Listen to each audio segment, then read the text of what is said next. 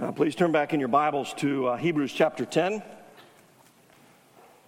Title of the message this morning is A Dreadful Thing, taken from the last verse in our text.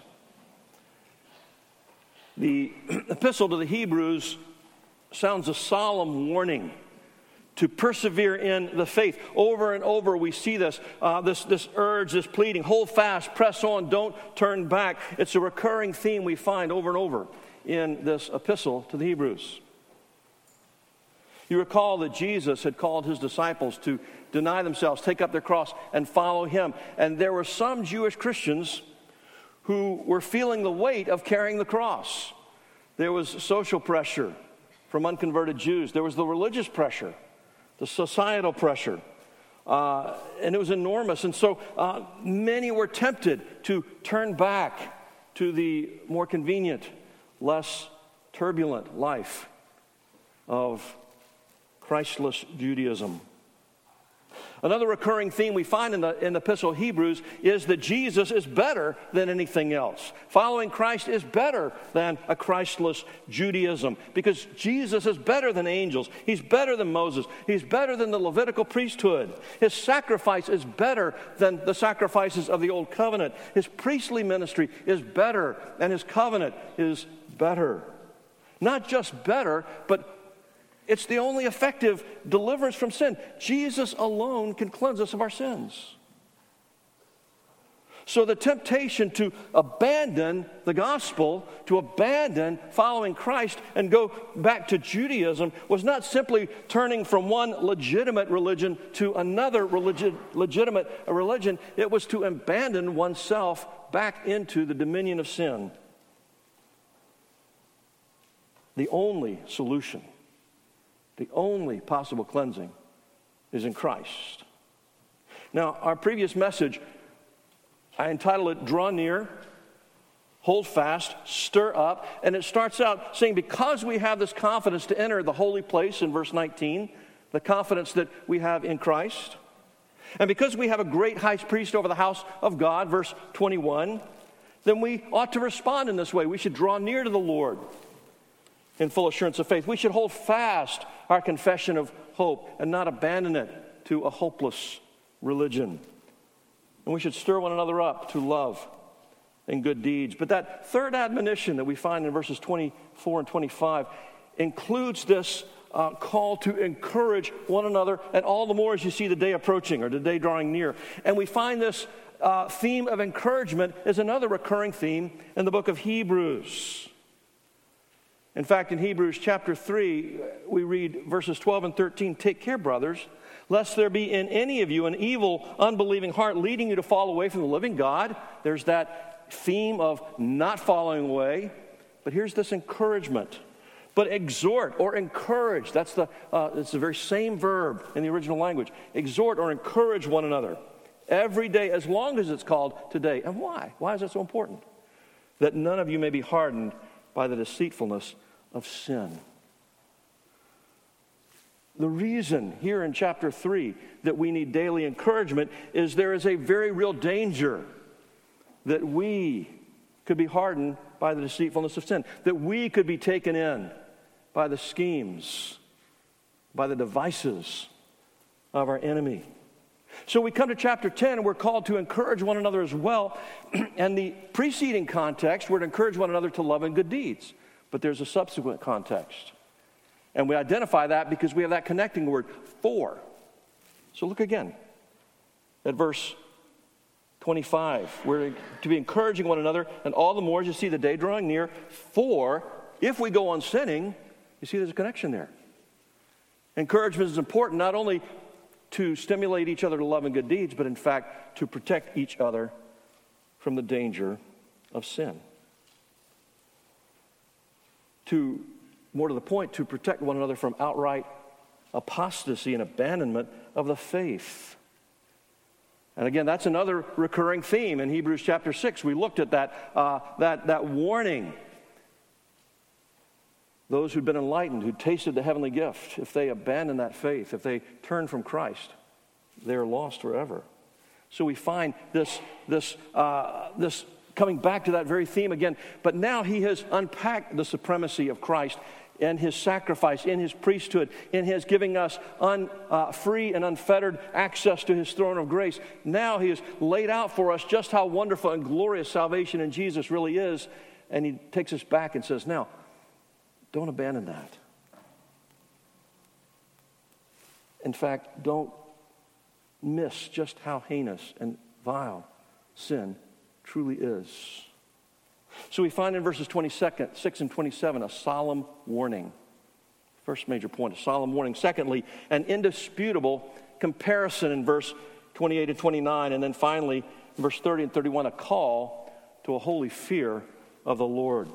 Solemn warning, an indisputable comparison, and a call to a holy fear of the Lord. Well, first of all, let's look at this solemn warning. If we neglect to draw near to the, hold of, uh, to the throne of grace, if we neglect to hold fast our confession, if we neglect to stir one another up to love and good deeds, the consequences truly can be dire. Think about that. Now, we have to establish, first of all, what does it mean in this verse to if we go on sinning deliberately? The entire meaning of this, con- of this passage hangs on how we interpret that statement if we go on sinning deliberately. And the word sin is in the present tense, which indicates a, a continuing action, which is why ESV translates it go on sinning. ESV says keep on sinning, same difference. But it, it, it indicates one who continues to sin without interruption. And then uh, that word deliberately has the idea of, of, of a high handedness, of an intentional, uh, a heart given over to sin, not an occasional uh, battling with sin and sometimes failing, but it's a heart given over to it. Now, I would hope that there's nobody here this morning that would argue that a real Christian can reach the place in this life where we no longer sin. I hope we all recognize that the battle with sin, that holy war Bunyan speaks of, is a reality for every single child of God. But in Jesus Christ, we've been delivered from the condemnation of sin, from sin's penalty.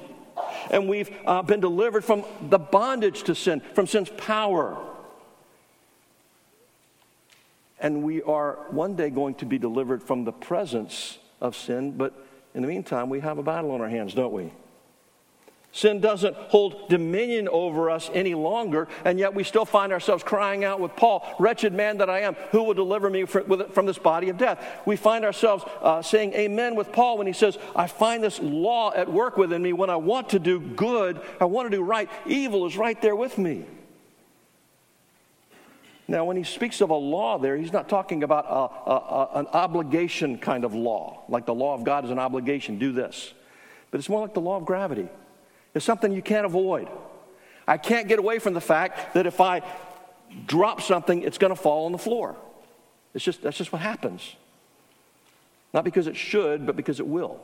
And in the same way, there's this law at work in every single one of us, whether you like it or not, that even in your best moments, when you want to do right, you have a battle on your hands with sin. That's a reality we all experience. And we look forward to that day when we will be set free from the, even, even the present sin, where we will love Him, as the hymn writer says, with an unsinning heart.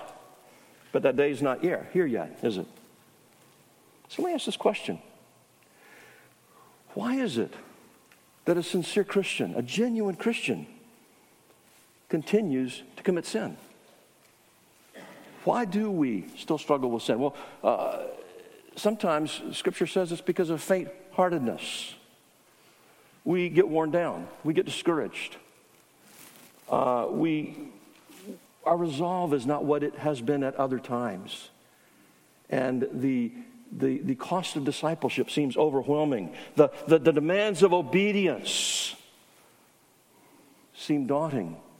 And we find ourselves more susceptible to particular sins. Not every kind of sin, obviously, but particular kinds of sins. Maybe grumbling, maybe, maybe self pity, maybe lust, maybe anger, maybe uh, uh, making compromises that in your better moments you wouldn't dream of making. And so we fail, we fall, we sin. Another reason that real Christians fall is just weakness. There are areas in your life of uh, indwelling or besetting sin, and those are areas of particular weakness. And so, when temptation comes to that unguarded, that unsecured part of your life, there's a weakness, and you fall. And that effort to persevere seems like more than you can muster in the moment. In the moment. I want to emphasize that. But there's another reason that real Christians commit sin. And that is because there are times when our hearts just get out of whack. Let's be honest. We prefer the passing pleasures of sin to truly pleasing the Lord Jesus. And in those moments, we can plunge headlong, plunge headlong into sin. We can do what we know we should not do. And there's a sense of deliberateness about it, no question. We harden our hearts. We defile our consciences. We do what we know we must not do simply because that's what we want to do at that moment. And that's true of every single redeemed saint.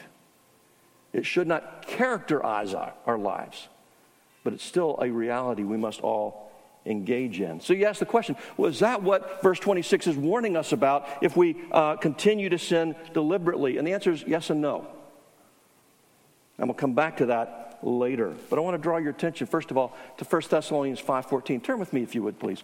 1 Thessalonians 5.14. This is a very, very important pastoral ministry biblical counseling verse. Why do we do the things we do? What is behind our failures, our sins? Well, 1 Thessalonians 5:14 tells us, "We urge you, brothers, admonish the idle, encourage the faint hearted, help the weak, be patient with them all. Why do some fail to live up to that which they ought to? Well, some are, are faint hearted. They need to be encouraged. Some are weak, they need to be helped. But some are idle. And that word idle has a, a, a, a component of deliberate trespass stepping over a line you know you ought not to step over. It could be failing or refusing to do that which you know you should do, a sin of omission, or it could be doing that which you know you should not do, a sin of commission. And it calls for a more firm response. Not just encourage, not just help, but admonish, get in their face, rebuke, call them to repent. But in all three cases, he says, be patient with all of them. Don't give up on anyone who names the name of Christ. And a real Christian can fall into any one of those three categories. A real Christian can be faint hearted, a real Christian can be weak, and a real Christian can be idle for a time. Now, please hear me. I don't want anything I say this morning to be construed as saying it's okay to be casual about sin. It is not. Romans 5, Paul uh, expounds the glories of justification by grace through faith. And it, in fact, he comes to the end of the chapter and even says, Where sin abounds, grace abounds all the more. But then anticipates how we evil men will twist that glorious teaching of salvation by grace through faith. And so he asks the question in chapter 6 What shall we say then? Shall we continue in sin that grace might abound? May it never be. That is unthinkable. We died to sin. How shall we then live in it? We died to sin. That doesn't mean all sin has died in us. We still have to put it to death, as Pastor Mark has been preaching past several weeks and will continue addressing this evening. It's unthinkable that a real Christian can accept the idea that it's okay to sin all you want, that grace might abound. But it's a reality that every single one of us, at some points in our lives, fall prey to that very lie of the enemy. I can sin now and repent later. I can sin a little bit and manage it and not, uh, it won't get out of control. I can manage the, the practice of sin. I can even manage the consequences of sin. No, you can't. But the enemy wants you to believe it. And he wants you to say things like, just one time, as if he's really going to give up after you surrender that one time, right? No. That's why we have the wonderful book called Precious Remedies for Satan's Devices. We need to be aware of the devices the enemy uses to draw us into sin, and we need to be aware and exercise and practice those remedies that God's Word provides for us. But every true Christian wrestles with indwelling sin. Now, here's the distinction. I ask the question Is this passage talking about an apostate given over to sin? Absolutely. Or is it talking about a Christian wrestling with sin? And I said, yes and no. Here's the distinction the true Christian repents of his sin. He battles against his sin. He's grieved by his sin. We're, he's not as grieved as he ought to be. None of us is as grieved by our sins as we should be, but we are grieved. And in fact, we're grieved that we're not grieved even more. Have you ever found yourself saying, Lord, I, I hate my sin, but I don't hate it nearly as much as I should? That's actually the prayer of a tender conscience who recognizes that sin is utterly hateful and recognizes there's division and prays, to, as the psalmist said, Unite my heart to fear your name. The hatred is not as strong as it ought to be, but it's real, it's present, it's sincere. The apostate indulges in his sin, he protects his sin. Now, even a true Christian might conceal his sin for a time, but again, the Spirit of God is going to convict him is going to discipline him, is going to bring him back and restore him to repentance. Whereas the Spirit doesn't do that for the one who has completely rejected Christ. But the Good Shepherd goes after his wandering sheep, he brings them home. The blessing of the new covenant is he's written his law in our hearts. And that gives our hearts a new inclination to want to obey, to want to serve, to want to please the Lord even though we still have that battle going on. Turn with me to 1 John if you would. Keep your finger in Hebrews 10 because we're going to be right back there. But in 1 John chapter 1,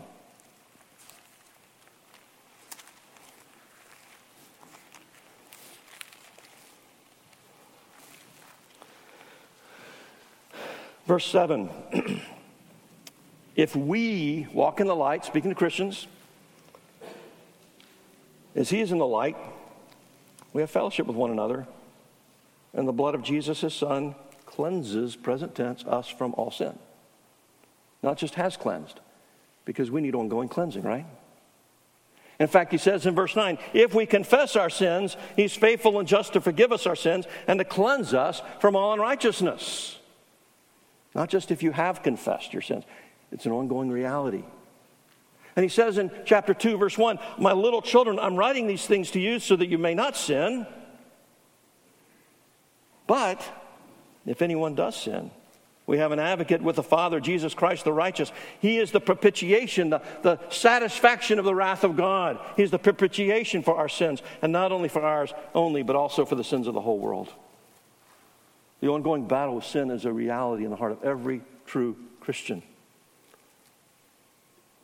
Hebrews 10 is warning us against a careless attitude about sin. It's not specifically targeting the Christian battle, battling indwelling sin. He's talking about something far more sinister. He's describing the hypocrite. Look again at verse 26. If we go on sinning deliberately after having received a knowledge of the truth, there remains there no longer remains a sacrifice for sins. There's no sincere sorrow for his sin. There's no repentance in his heart. There's no love for Christ. John describes it this way. He says, This is the judgment. The light has come into the world, and the people love darkness rather than light because their works were evil.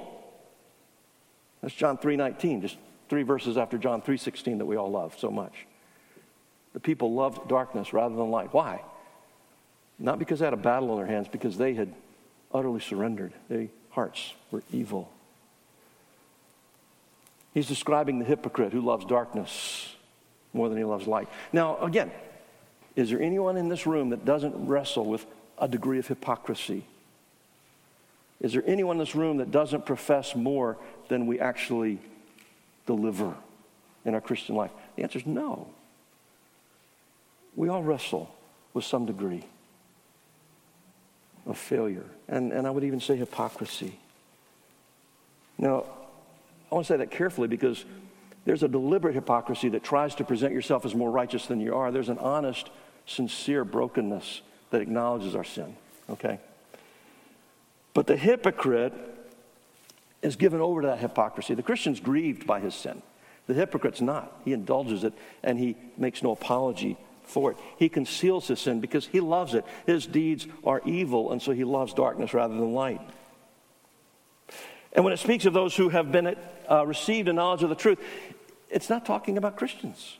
It's talking about people who have been exposed to the gospel. They've heard it, they've understood it, they've even uh, uh, professed to embrace this. There is some external evidence of change in their lives that convinces others, and they come into the church for a time. And yet that person ultimately wanders away, falls away, dives away. He abandons the faith, abandons his profession in Christ. And over and over, we see that in Scripture. That is evidence that he was never truly converted. so when the writer of Hebrews uses the term the knowledge of the truth, he's not equating that with true salvation. He's talking about a genuine exposure, familiarity with the truth, and yet a rejection of that truth. And that knowledge merely compounds this hypocrisy because greater understanding, greater privilege demands greater accountability. So, anyone who's had the privilege of hearing the truth, and more than simply hearing, but professing to embrace that truth, he incurs greater judgment than the one who never hears. And that's a serious warning to us. We are those who are hearing the truth. We are those who are saying, Yes, I believe. That's why when a person says, I want to be baptized, we seek to be very careful. I want to hear your testimony.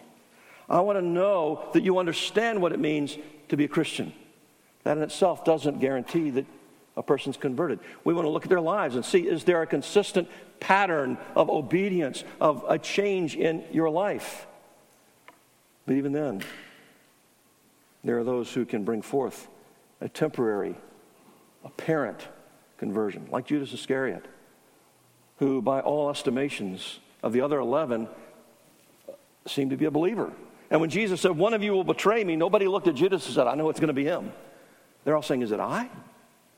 No one had any idea it might be Judas because he convinced everyone except the Lord himself that he was a changed man. Well, the dreadful judgment that's here reserved for the deliberate hypocrite, there no longer remains any sacrifice for sins. In other words, he stands condemned. His case is hopeless. Calvin says it this way this text applies only to those who desert Christ in their unbelief and so deprive themselves of the benefits of his death. It's talking of those who reject Christ, not those who struggle with sin. In Galatians 2, Paul is speaking of Peter, and he, he recounts the time that Peter betrayed Gentile Christians. The Judaizers showed up. They, they put a pressure on Peter to withdraw and not eat with the Gentiles because good Jews don't do that. And so he sinned against his Gentile brothers and sisters. And Paul had to rebuke him. But the evidence that Peter had not abandoned the faith is that he repented. He was restored. The stiff necked hypocrite doesn't repent, he hardens his heart even further. He might give a pretense for change, but there's no true change. And so he shuts himself off from the benefits of Christ's death. And all he has to look forward to is a fearful expectation of judgment, a fury of fire, we read, that will consume the adversaries. So we See, it's very clear he's speaking not of struggling Christians, but of adversaries, of hypocrites, of apostates. Now, please don't miss this. I've said it before and I'm going to say it again. Every Christian remain, or struggles with remaining sin. Paul talks about that, that flesh, that principle of remaining sin that every one of us struggles with. Our flesh minimizes the severity of sin minimizes the consequences of sin. It's not really that bad. You can manage it. It, it, it, it welcomes the lies of our enemy. But over and over, the Word of God directs our attention to the cross of Jesus Christ. It says, How serious is your sin? Look at the cross. Nothing less than the bloody, grotesque death of the very Son of God is necessary for my sin and your sin to be cleansed. Nothing less. How serious is our sin? That's serious. The hymn writer says, Ye who think of sin but lightly, nor who believe the evil great, to discern its nature rightly, hear his guilt. Its guilt must estimate. See the, uh, and it tells us, look upon the Son, the, the, the, the, the very Son of God, who bears that awful load, that load of our sin. That's how we can assess the severity, the seriousness of our sin. And the writer of Hebrews wants us to see that. Now, the real Christian will never have to bear the brunt of the wrath of God. But we find these warnings addressed to true believers. Be sure that's not you.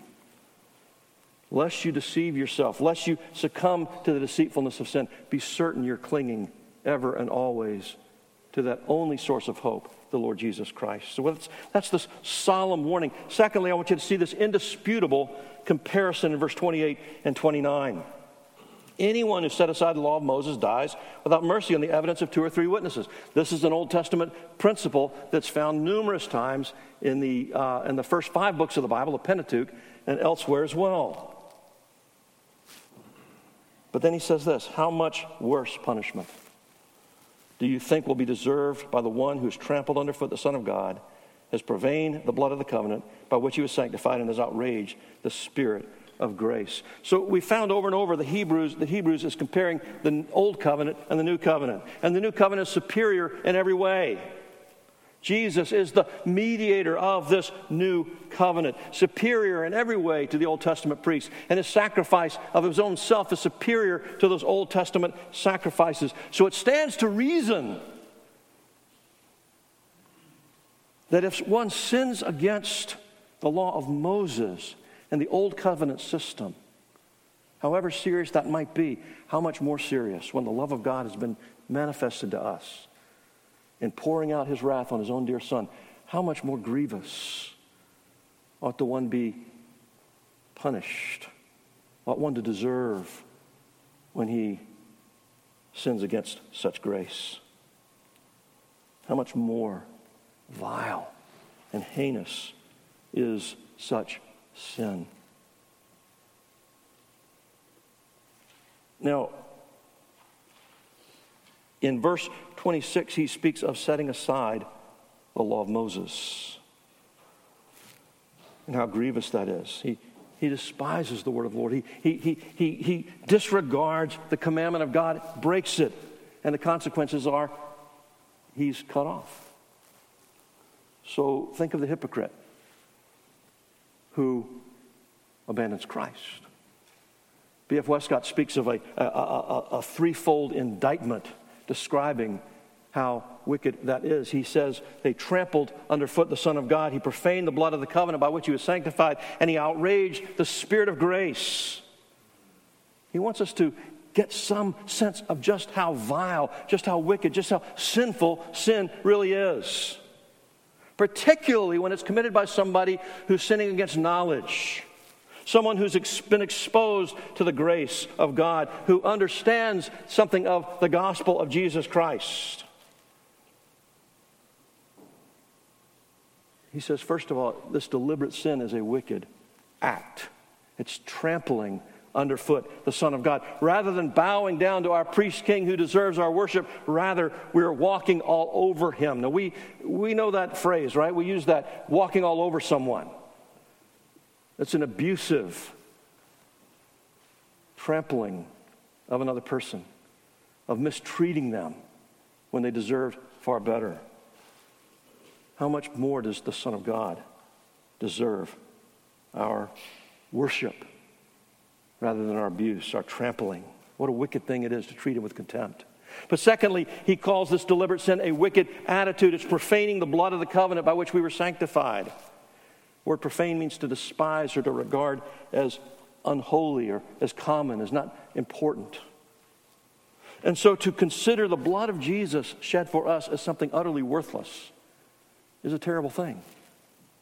It's an arrogant attempt for this outpouring of his precious blood, the greatest demonstration of love ever shown. Thirdly, deliberate sin is a wicked assault, it is an outraging offense against the Spirit of grace. It's an insult against the one to whom we ought to have the greatest possible gratitude. Philip Hughes in his commentary says this cr- incredible exchange of the truth about God for a lie, this willful rejection of grace and light in favor of unbelief and darkness, is the sin unto death from which there's no remission, that is referred to in 1 John chapter 5.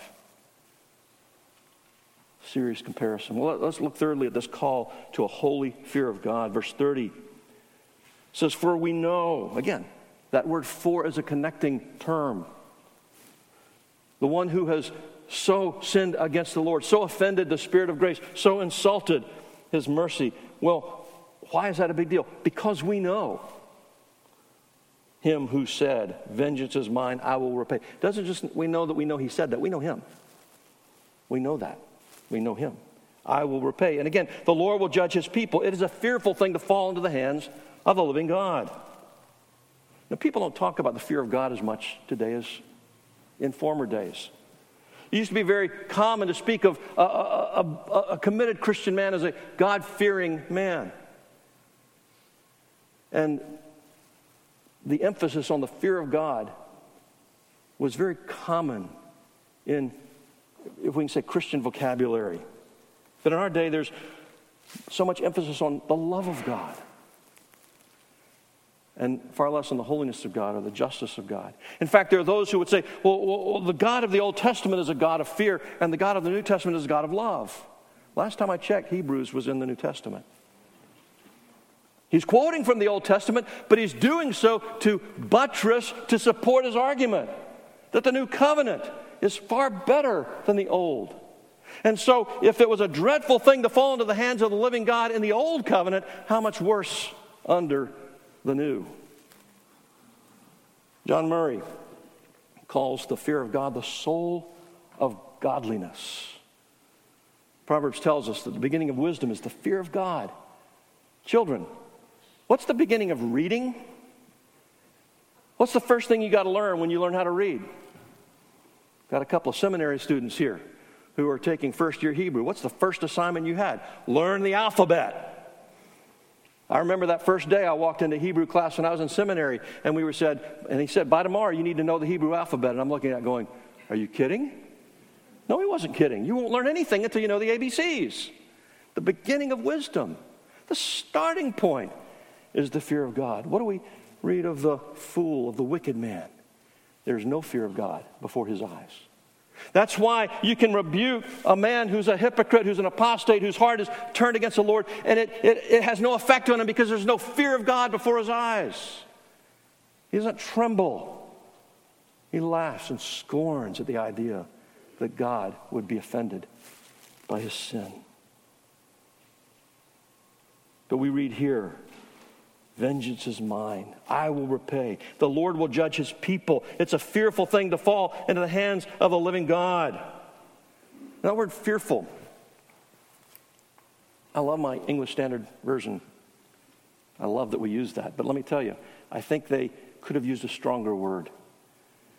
NIV says it's a dreadful thing. And I think that's really what we're talking about. It's a terrifying thing. It describes those who, on that last great day of the wrath of God, call on the mountains and the rocks to fall on them and to hide them from the wrath of the Lamb. They're not startled. They're not experiencing twinges of fear. They're in full mode or full panic mode. They're overcome with terror and with dread. And hear me God's wrath is dreadful. God's wrath is terrifying. And when we come to chapter 12, we're going to read of the way the Lord disciplines those whom he loves. He disciplines his own children. But even his discipline is painful, it's unpleasant. And the way to avoid that corrective discipline is to walk in the fear of the Lord. I want you to notice something, though, also very important here. Verse 26 if we go on sinning. Verse 30, we know him who said. The writer is including himself. He's not saying you, some uh, unnamed hypo- hypothetical people out there. He's including himself in the warning, saying every real Christian needs to take this to heart. There's no Christian exempt from the sober warning contained here.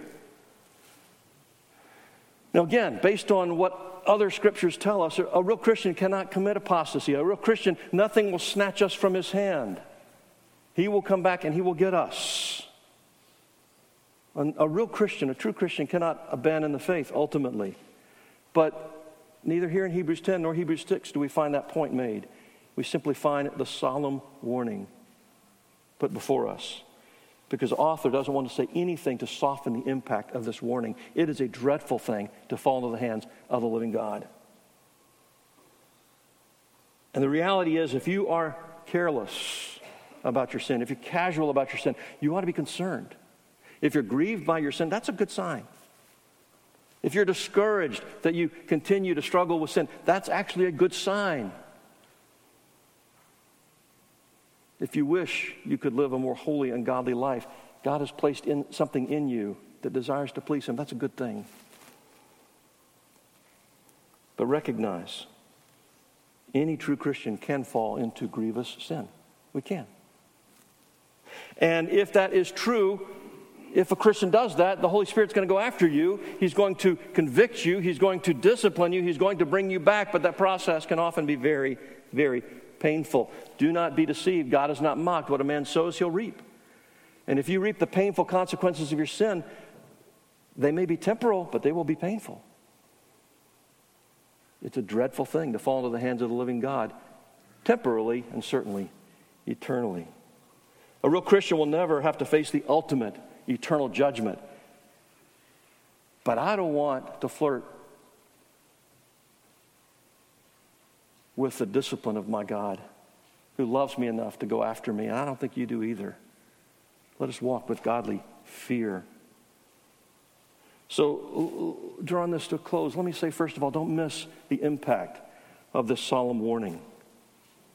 If in your heart of hearts you have no true regard for Jesus Christ, if you truly prefer the pleasures of your sin more than the beauty of godliness, you are in serious peril. Don't fool yourself. Do not be deceived. God is not mocked. So I want to plead with you. If you've been casual about sin, if you have played the game of church without a heart that is softened toward Jesus Christ. His arms are extended. Are you weary? Are you tired of it? He says, Come to me, I'll give you rest. Whoever comes to me, I'll never drive away. The invitation is open. Uh,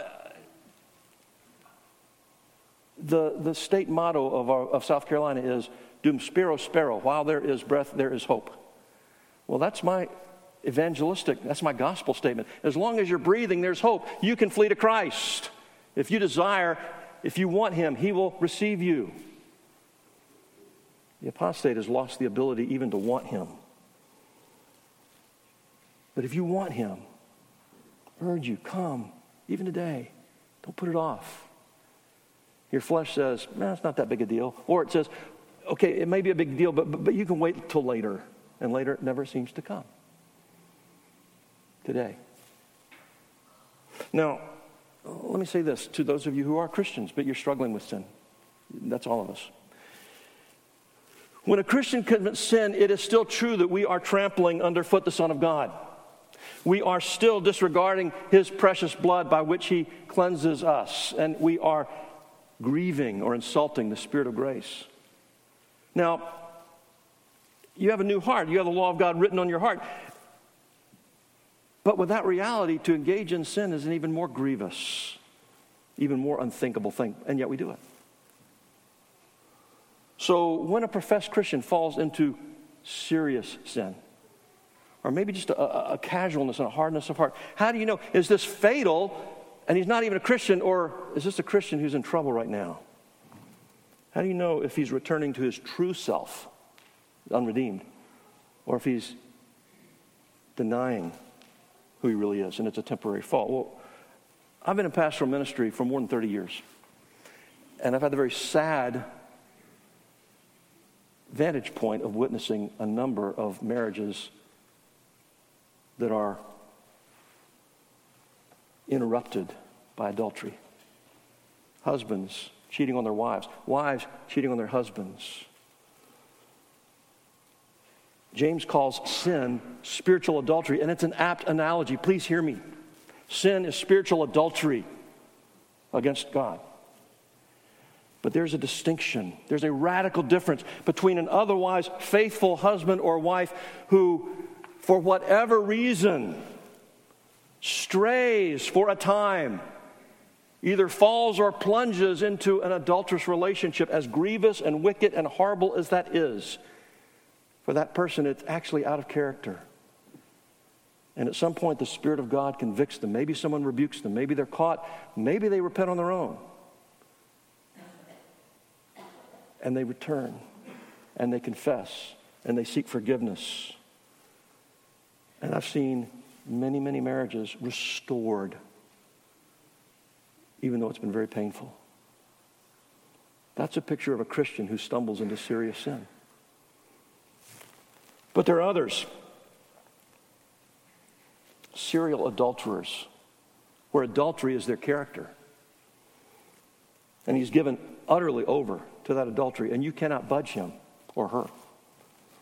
I've seen husbands and wives where the, the offending partner has, has, has committed this grievous sin and they've repented and they've sought, for, uh, sought uh, forgiveness, and over time, the outcome is a stable and healthy marriage. Restoration has taken place, but make no mistake, when that happens, the consequences on the offended party are enormous. The pain inflicted, the betrayal experienced is devastating.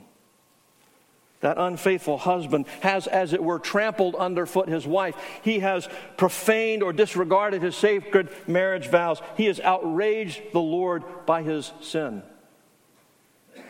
And yet, not in a manner that's irredeemable. He still repents, he's still restored. The glory of the gospel is that he is gloriously gracious to us. And when one commits such a sin and truly repents, he changes. He's humbled by his sin. He makes no excuses. He's horrified. He's filled with sorrow. He seeks the reconciliation with that offended partner, and he's willing to do the hard work required to earn back his wife or her husband's trust. And it is hard work and it takes time. A real repenting spouse doesn't go and say, uh, I've repented, I've asked your forgiveness, so go ahead and forgive me and let's, let's get on with life. No, he realizes the severity of his sin. The serial adulterer might be confronted with the grievances of his sin, but he really doesn't care because he is more devoted to his adulterous lifestyle than he is to his wife or her husband. He doesn't feel the pain that he's inflicted on his wife. In fact, I've seen husbands blame their wives for their adultery. If she was a better wife, I wouldn't do this or that. How shocking is that? That is evidence of a hard, hard heart. And the reality is that serial adulterer has no intention of turning away from his sin. The hypocrite, the apostate, has no intention of repenting. So there's a difference between a Christian who commits that one act that is out of character, however grievous it may be, and even however long it might last. But ultimately, he repents and returns to the Lord. And in many, many cases, that marriage can be restored. There's a difference between that and the one who just makes shipwreck of home after home and marriage after marriage and life after life with no regard for the heinousness of that which he's given himself to. He's not acting out of character, he is expressing his true character. Now, let me say this as we look at this warning. It's a sober warning, it's a solemn warning. And if you look at it and go, but that could never happen to me. 1 Corinthians 10 12, Paul says, Let him who stands, or let him who thinks he stands, take heed lest he fall. If you think oh, that could never happen to you, you let down your guard and that makes you more vulnerable to grievous sin. And so the message to every Christian in this room is keep up your guard. That's evidence that it's not talking about you. The evidence that this is not describing you is if you hear this and you, uh, you, you stand, as it were, trembling at the word. You, you stand and you recognize what it means to fear God with a holy and healthy fear of the Lord, and you guard your heart with a holy distrust of your own self and sinfulness. How do I know? Am I like the true Christian who has wandered off into spiritual adultery, or am I like the serial adulterer who's abandoned the Lord? Well, if you're asking that question, it's actually a good sign. because the one who's abandoned really doesn't care. He's not, he's not searching his heart. If in your heart you, you want Christ, you want to return to Christ, you want to be uh, received and restored to Christ, you may. The natural man has no desire for Christ. He may not want to go to hell, but he doesn't really want Jesus. You want Jesus? He's ready to receive you. Promised he would if you'll come to him. You know, we read that we're given bold, confident access to a throne of grace where we may receive mercy and find grace to help in time of need. When do you need mercy and grace the most? When you're guilty. When you know you've really, really sinned grievously. That's when you need His mercy and grace more than any other time. It's not just mercy and grace to help you through hard things, it's to restore you from sin. And that's why He died on the cross, and that's why He stands as our faithful priest today, as the propitiation of our sins as we approach the Lord's table in just a moment. This is a gracious provision that God has given to us to remind us of the blood that was shed for our sins, of the body that was pierced and broken for us, of the tremendous price our sin required, and of the great cost that was paid. It's a visible reenactment of the sacrifice Jesus made for us. And it's a reenactment of our embracing that, of receiving, of eating the bread, of drinking the cup. So as you, Christian, as you receive that element, these elements, consider once again what it is Christ has done for you. We're told to examine ourselves to make sure that we receive this symbol of the blood of Christ, the symbol of the body of Christ in a worthy manner. That doesn't mean I've had a great week this week and I haven't done anything wrong. It means I'm seriously dealing with my sin. I'm seeking God's forgiveness. I'm not holding on. I'm not hiding. I'm not clinging to. I'm not making provision for the flesh. I'm seeking to mortify my sin by the grace of God. And I need this reminder of just how tangible, just how real, just how powerful His grace is. That's why we have the Lord's table. So I urge you Number one, the, the table is for those who are in Christ, who have followed him in believers' baptism. And then that's the covenant sign, and now the covenant meal to receive together that communion that God has provided for each of us. So I want to ask the men who, have, who are going to serve to please come forward at this time.